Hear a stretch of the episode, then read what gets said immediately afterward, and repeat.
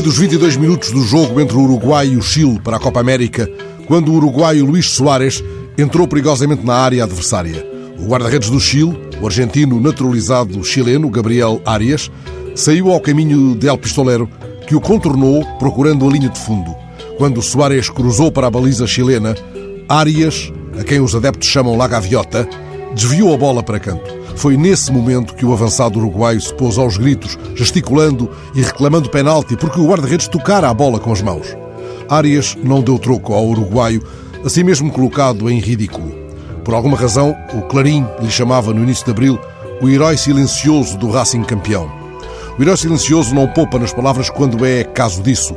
No primeiro jogo com a camisola do Chile, um jogo amigável com a Sérvia, o argentino naturalizado chileno conquistou os adeptos que o aplaudiram vivamente por ter cantado o hino nacional chileno completo. De outra vez, quando provocou um penalti num jogo frente ao Equador, foi à sala de imprensa puxar para cima dos próprios ombros toda a responsabilidade do lance. São momentos em que é preciso tomar decisões rápidas, fazer uma leitura perfeita do lance, disse ele. Não há volta a dar e eu cometi um erro. Ontem deixou o palco dos gestos insensatos a um grande jogador muitas vezes tomado pelas fúrias.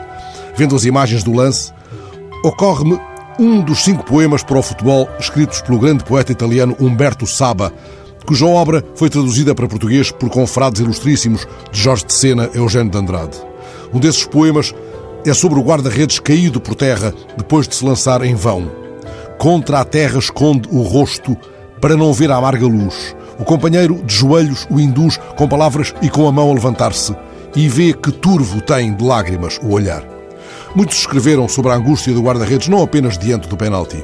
Muitas vezes, como nos lembra o poema de Humberto Saba, ele festeja sozinho à distância. A sua alegria dá uma cabriola e atira beijos de longe.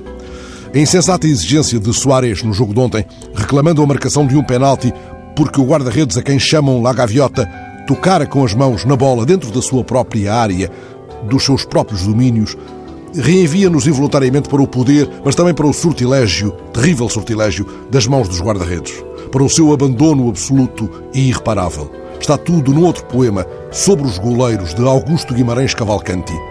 Medita o goleiro engenheiro na geometria de gestos mais económicos.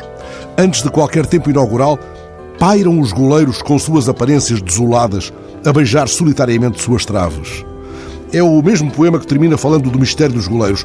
Eles também não aprenderam a voar. Isso faz, porventura, de Gabriel Arias, o tal herói silencioso, como chamou El Clarim, essa consciência de que, por mais que as metáforas dos relatadores da rádio e da televisão o proclamem, por mais que lhe chamem La Gaviota, não poderá voar nunca. Mas dentro da área, as mãos dele desenham a mais imponderável geometria.